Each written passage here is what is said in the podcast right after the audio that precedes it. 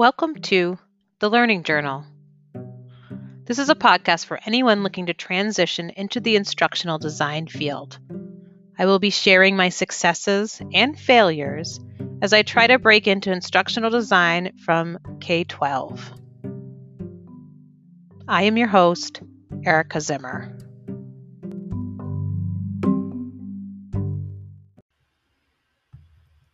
Okay, welcome everyone to the Learning Journal. I am your host, Erica Zimmer, and today is a special day.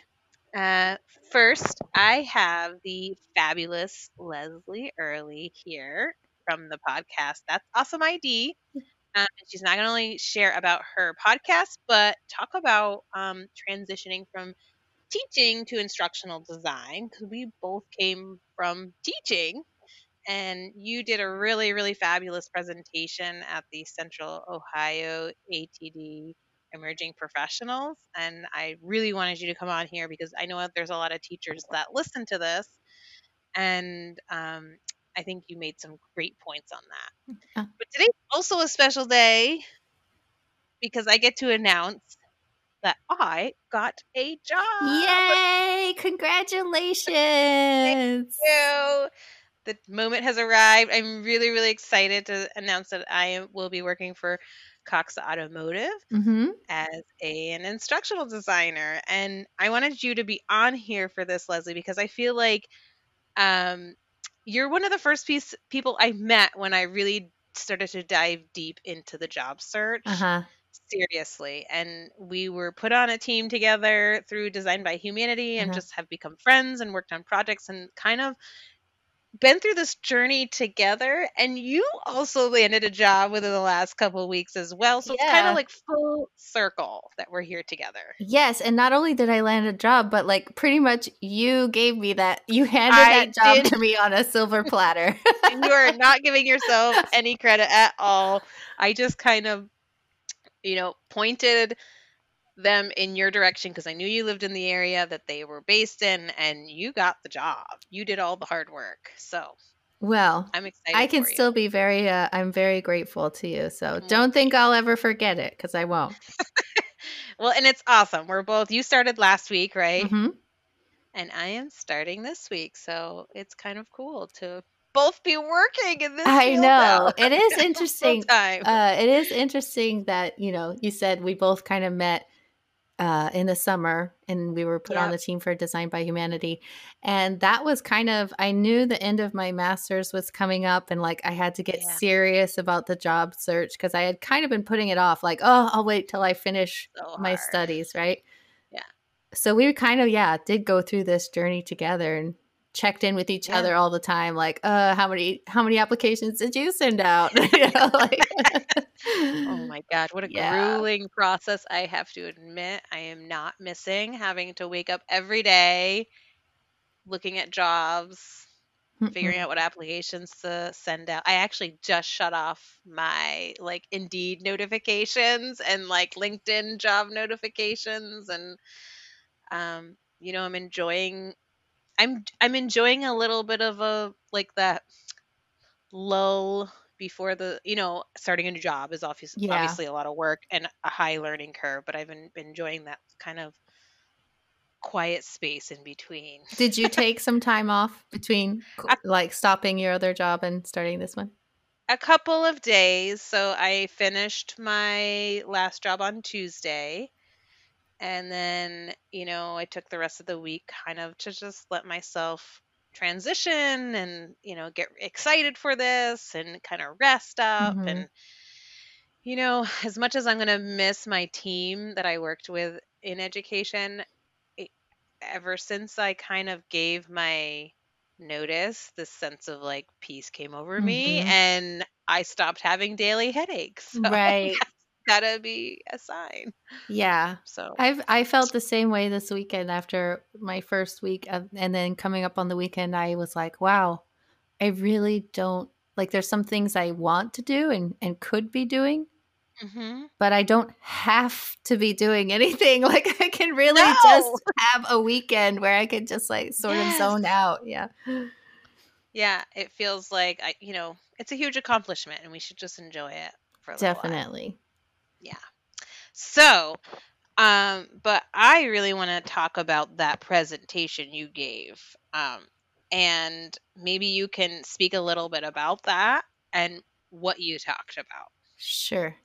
Sure. So actually, I mean, I have a tendency to go way back further in a story that I really need to, but so I love your stories. Go for it. I was uh, recommended uh, by Jessica Ward, sent me the link to even just apply for the ATD Emerging uh, Professionals Showcase, essentially, is what it's called. Cool. So at that time, I was like, I don't even know what I could talk about. But I had just done the networking event with um, you and Sharon Chaden Glass as well. We did that. Um, it was more focused on TESOL rather than education generally. Yep. Yep. Um, so we did that, and then I said, "Oh, well, that actually." And I looked at some of Sharon's other um, videos and different things that she'd made, and I was like, "Actually, yeah, there is a lot of overlap, you know, of skills and things between." I I originally pitched uh, to do more of a TESOL focus, but then uh, I applied for that so far in advance. I think it was like six weeks, six to eight weeks in advance yeah. to when it actually was. That by the wow. time we got into the showcase, I was like, message like I I showed up at the showcase. They showed the uh the, what is that called? The, the program, yeah, the program, yeah. like what each speaker, who each speaker is, and what they're going to be talking about. And my topic mm-hmm. was totally different than what I had actually prepared. So I was like in the chat with uh, Kara North, like Kara, um, I did something different. What am I gonna do? And she's like, it's fine. it was fine. Yeah. I don't think any of us remembered anything in that. in the, the program, yeah. Yeah, yeah. I don't think I was officially on the program, so that was fine. you were one of the judges. I was supposed to be one of the judges, yeah. Yeah. so what I ended up talking about was just more broadly um, sort of the overlapping skill sets of what teachers have um, and what um, instructional design hiring managers are looking for and that yeah. you know some of these things overlap obviously they are two very different professions and and you can't go straight from being a teacher to being an instructional designer um, right. but there are right. certain skills and certain um, aspects of being a teacher that are immediately applicable to being an instructional designer so i kind of wanted to highlight those yeah. yeah talk about like um and I think this is really important to talk about because I know I've heard throughout this journey, and you probably, it's a big reason why you did this is like um, a lot of teachers are going into instructional design right now, especially right now with COVID and how tough school is. Um, and I know I've heard that that's that's a bad thing, like almost um, the industry almost sometimes frowns upon seeing teachers apply for it and i haven't seen a job ad like this but i've heard other people see job ads that say teachers do not apply. And i'm wondering like why do you think that is and what's going on there? Um i mean i don't know for sure but i kind of can speculate that i think that people who maybe have been in corporate a corporate setting their whole life and don't have any experience in education, whether that's elementary or, you know, secondary or higher education, they really don't have a clear understanding of what teachers actually do. Um, yeah. They probably only have recollection of being a student. So, you know, being a student, whether you're a kid like young or all the way up through college, you still don't really you don't have a full picture of what it takes to be a teacher. Right. You and you can't. How could you, right? Right.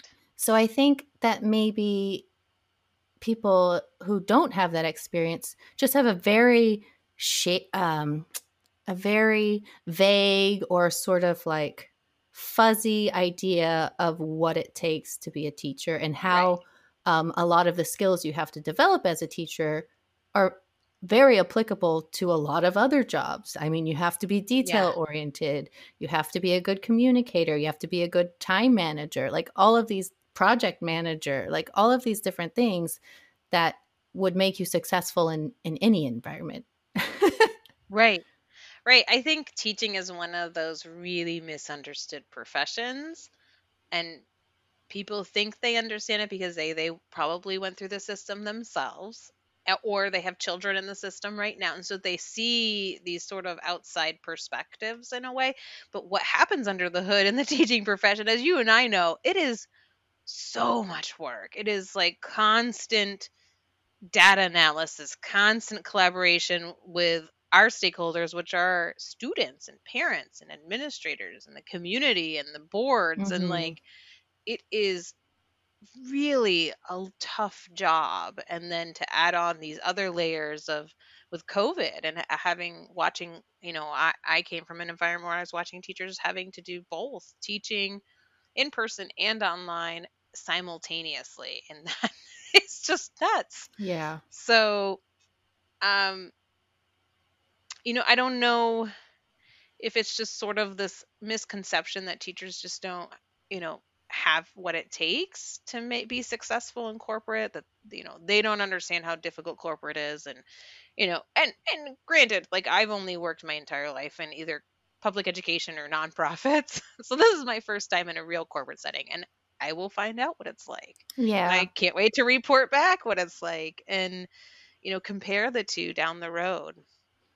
Um you know and i think you're right like what are some of the the big things that stood out to you as like something that's transferable from the teaching profession to corporate but we but they call it something else in corporate? Yeah so i mean i think i had i probably should have reviewed my slide deck. It's um, okay. but uh i think some of the big ones were like this the term andragogy is like yeah. like a very go-to um hot topic in you know you to explain what that is yeah so those, those. essentially andragogy is like a fancy word for you know adult learning theory and um, this in my studies as i came across this in in my master's program um, it was emphasized that andragogy is very different from pedagogy and pedagogy meaning supposedly the teaching of children whereas andragogy mm-hmm. means the teaching of adults I have a couple of issues with this explanation, um, or mm-hmm. what I consider to be a, a false dichotomy is that most people don't consider the term pedagogy to mean the teaching of children. I mean, we use the term pedagogy in, in higher education as well. Um, yeah. And pedagogy really just means um, what is the methodology that you're using to teach. So this could be yeah. many different things, but not necessarily attached to the teaching of children. Um, and then, you know, conversely, andragogy would be adult learning theory or the teaching of adults, and that you should approach it differently, which I agree. I mean, I can agree to that. I mean, adults do have very specific things or that they're looking for when they're trying to learn, I think. Like they have to be self motivated, it has to be immediately applicable to whatever job they're doing. Um, and uh, there's like five things and they're kind of like right. missing me right now but i mean i get it that that's a specific thing but i don't think it's fair to say that teachers who teach children are not also trying to hit a lot of these things so yeah. especially now with the common core um, standards that we have nationally we're trying to raise students into adults who are mm-hmm. self-directed who know how mm-hmm. to um, apply learning to whatever they're doing. You know a lot of these same things we're already trying to focus on in the classroom no matter what the age of the students. So i don't think it's fair for people to go around saying pedagogy and andragogy are these two completely different styles of teaching. I don't think they are. Right. Not as different as they're made out to be right I would totally agree with you. Um, and I I also you know along this journey was like, well, that's I guess that's this. You know, I would look at things that they would talk about, and I would be like, oh, I think we call this X in education. But I wasn't super confident about it. And then when you gave that presentation, I was like, okay, I'm not the only one that's seeing these like really deep connections between the two professions and how they come together. And I and I think um someone had thrown out the question to you about uh, what is the social motivation or something like that for you know like an adults adults have this motivation you know to work and learn so that they could um, you know provide more for their family to advance in their career and that's why they want to learn. And i remember thinking well children have social motivation as well, like keeping up with their peers, being able to play sports, getting into their the college of choice or the profession of choice. Like it's not the same, you're right. It's not financially tied, but it is tied to a social motivation. So yeah, I think there's a, I think there's a lot of overlap in that sense. Um, in in why teaching and ID kind of uh, go together in a way. And that as a teacher, we just have to learn how to say things and do the things in the way that they say it and do them. But we have the skill set and the knowledge set to be able to transition into that. Yeah, and I think I there's a couple other things, but I wanted to go back to the question about motivation because I remember at the time not because ha- it was a spontaneous question, so yeah. you don't have that yeah. much time to think about it. But a couple of people approached me after the, that on you know on LinkedIn, and we were chatting about it.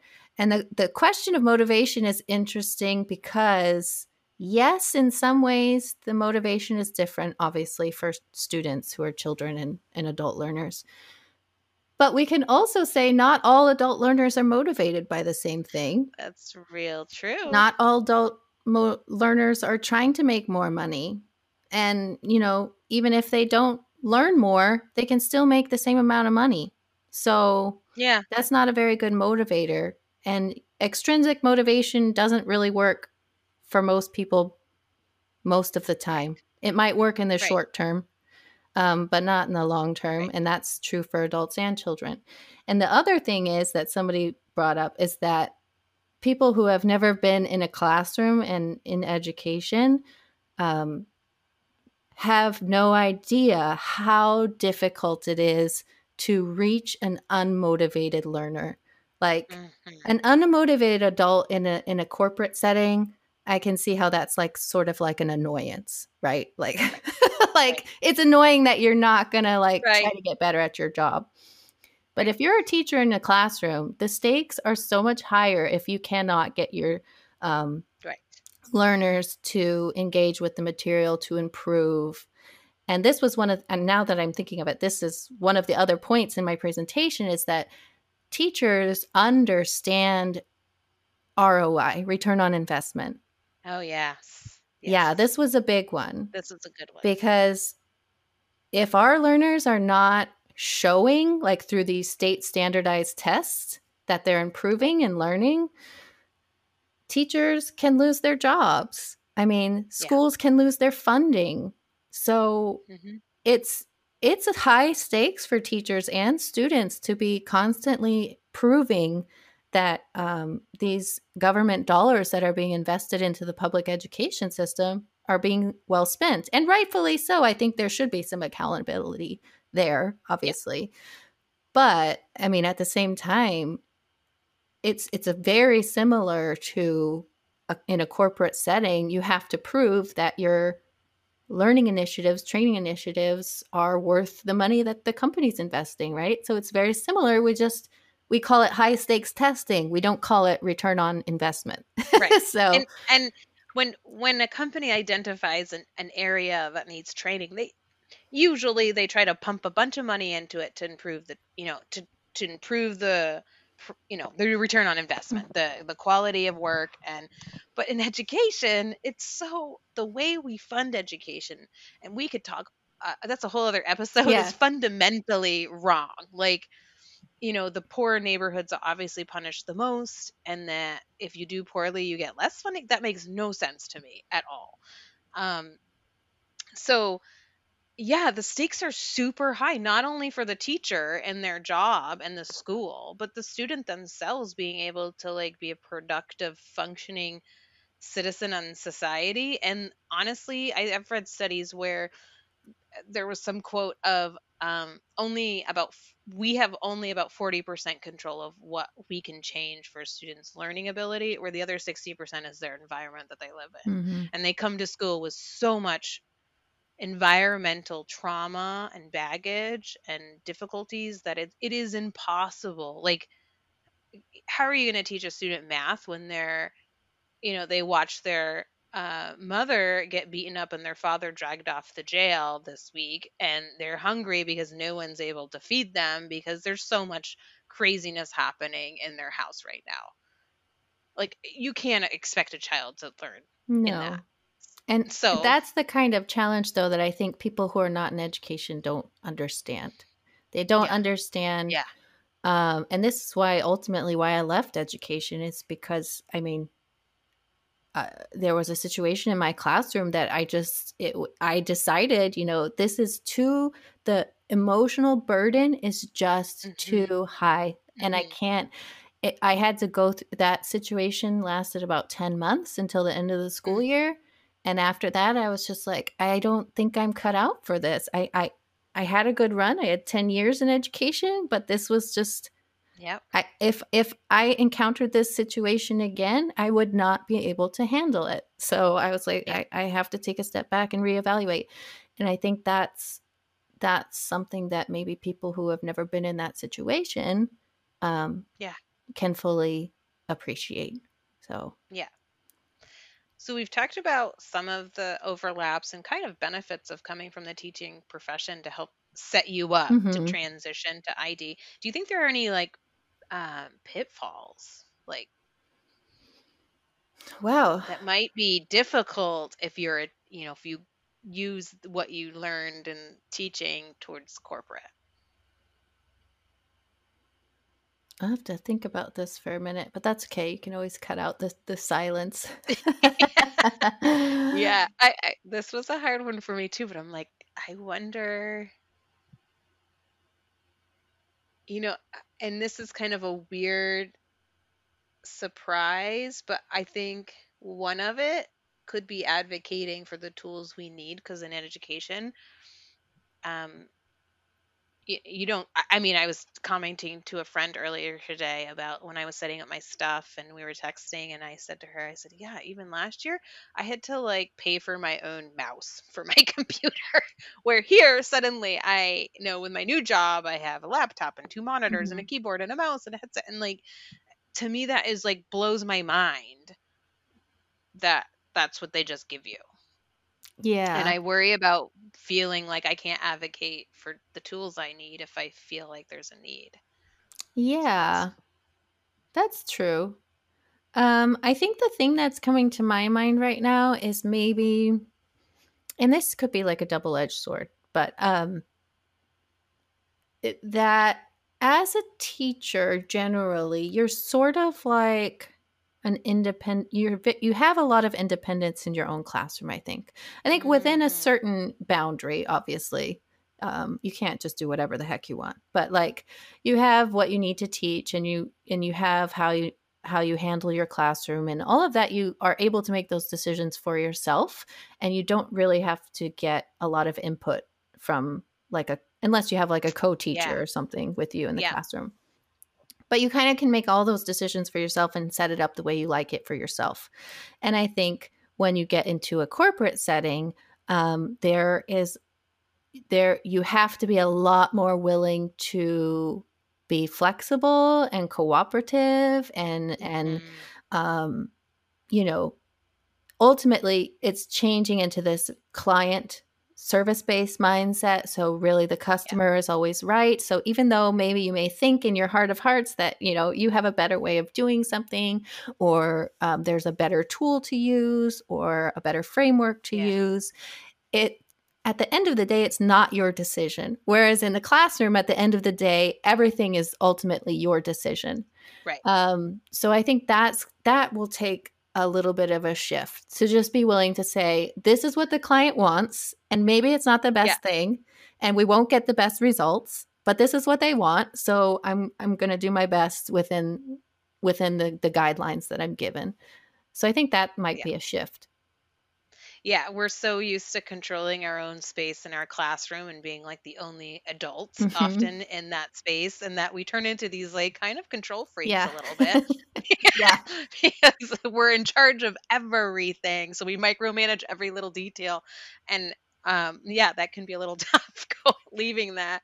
The other thing I just thought of is um, the role of like mentoring and being mentored or coached or and being coached in education um, having a coach is almost seem like if you have to work with a coach that's considered a bad thing. Mm. and like you've done something wrong. And educators don't often seek out coaching. Well one they've never they don't often have the opportunity to seek out coaching and two if if a coach is sent their way that means they're doing something wrong. Mm-hmm. where i've noticed in just this like short phase of like kind of transitioning to corporate people like seek mentoring and want to mentor.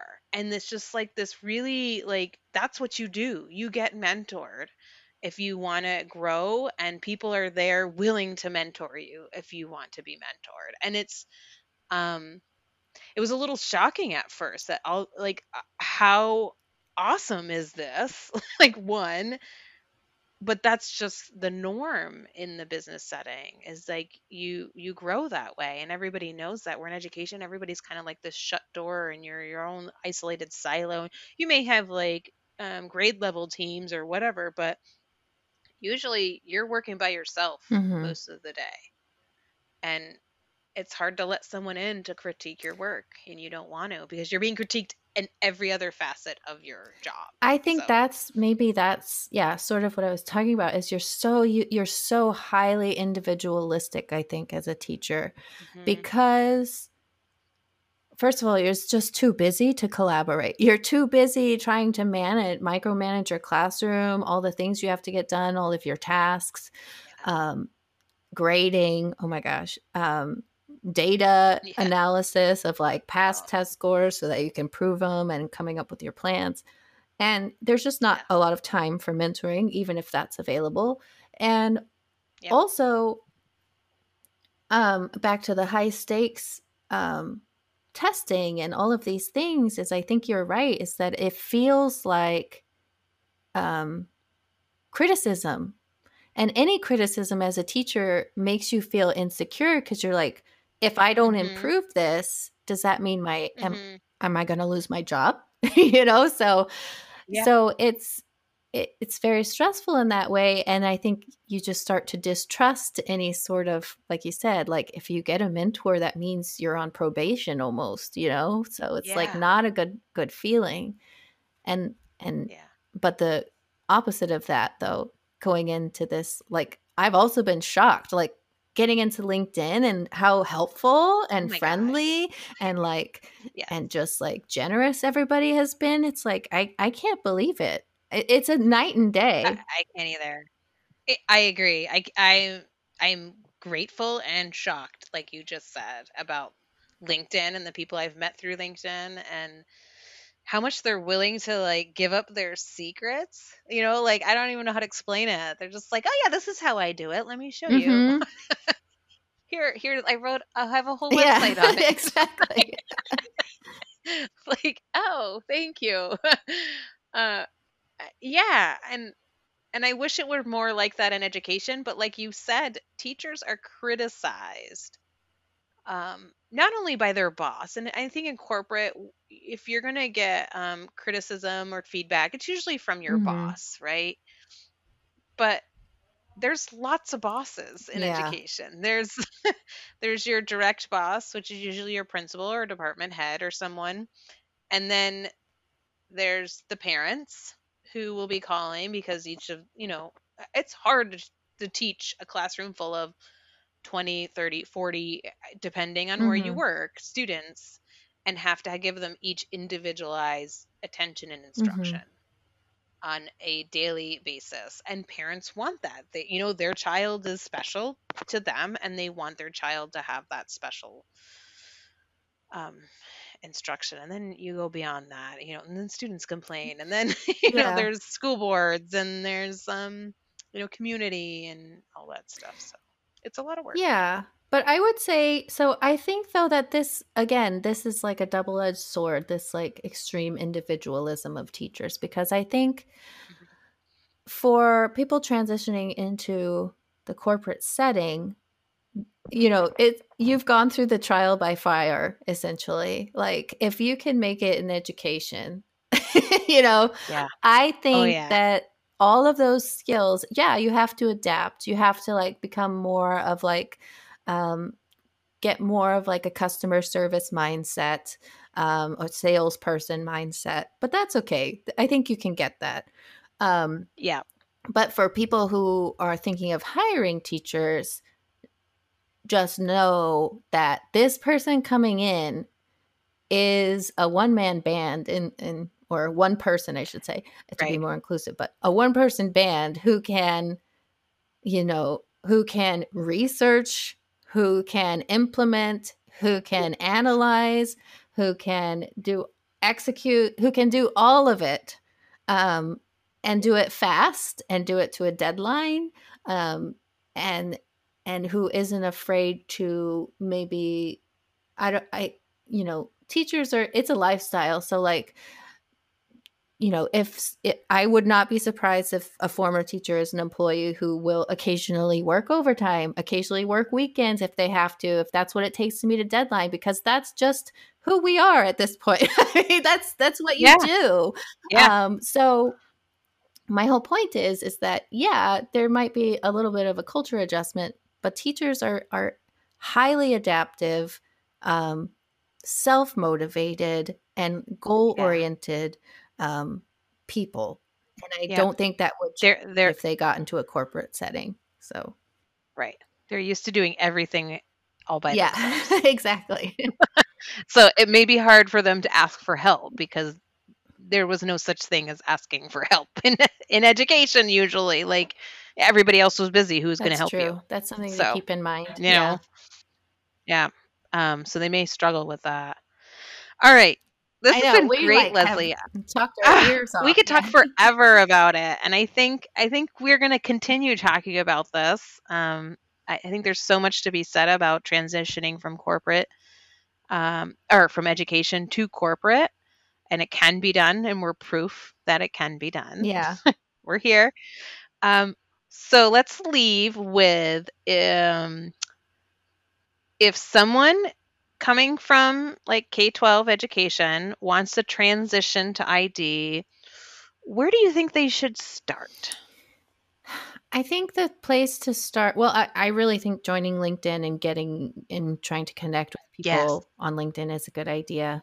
Um, trying to join any sort of groups that you can, whether that's, I know Design by Humanity is huge at this point, um, but mm-hmm. anything where you are trying to sort of get more personal in your networking, not just like sending messages through LinkedIn Messenger. Yeah. But the other thing I would say is try to start learning the tools. Like start yes. learning Articulate Storyline or Captivate, Camtasia. Um, start learning about the, you know, ADDIE or um, Sam or Dick and Carey or any of these yeah. frameworks at least. Um, yep. And then use those tools in a portfolio. I think once you have a portfolio that demonstrates you have some yes. sort of understanding or mastery of the tools and the basic theory, yeah, people are much um, less hesitant when they see that you come from education. Right. I agree. Portfolio is a game changer and an absolute yeah. must. You got to have that. And it's a lot of work, but you know, if you're learning learning the tools, you're building your portfolio, and there's lots of great resources out there that you can learn these tools and and use to build a mm-hmm. portfolio mm-hmm. as well.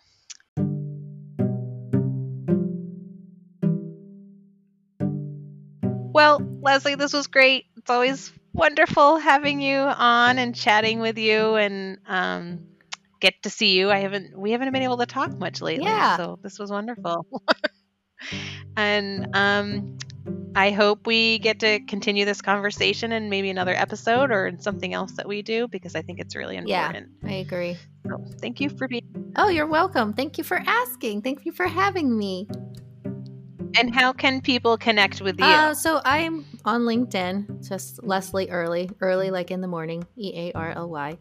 And um, I do have a portfolio if you want to take a look at it. Uh, it's leslieearlydesign.com. That's pretty much it. Perfect. Yep. And don't forget. Oh, yeah. really awesome podcast it's like my alter ego. You want to talk about explain that? Uh, yeah, yeah. I so I it. have a podcast. It's just a fun little um, a little thing where I get to talk to other instructional designers about something they're like jazzed up about in instructional design at the moment. It's called That's Awesome ID. And it is pretty awesome, y'all. She like that she talks she has guests on that talk about um, really cool stuff and important stuff to the instructional design field and they share one thing or a couple things that um, is important yeah. to them so awesome well thank you so much for You're being welcome. here Bye. Bye.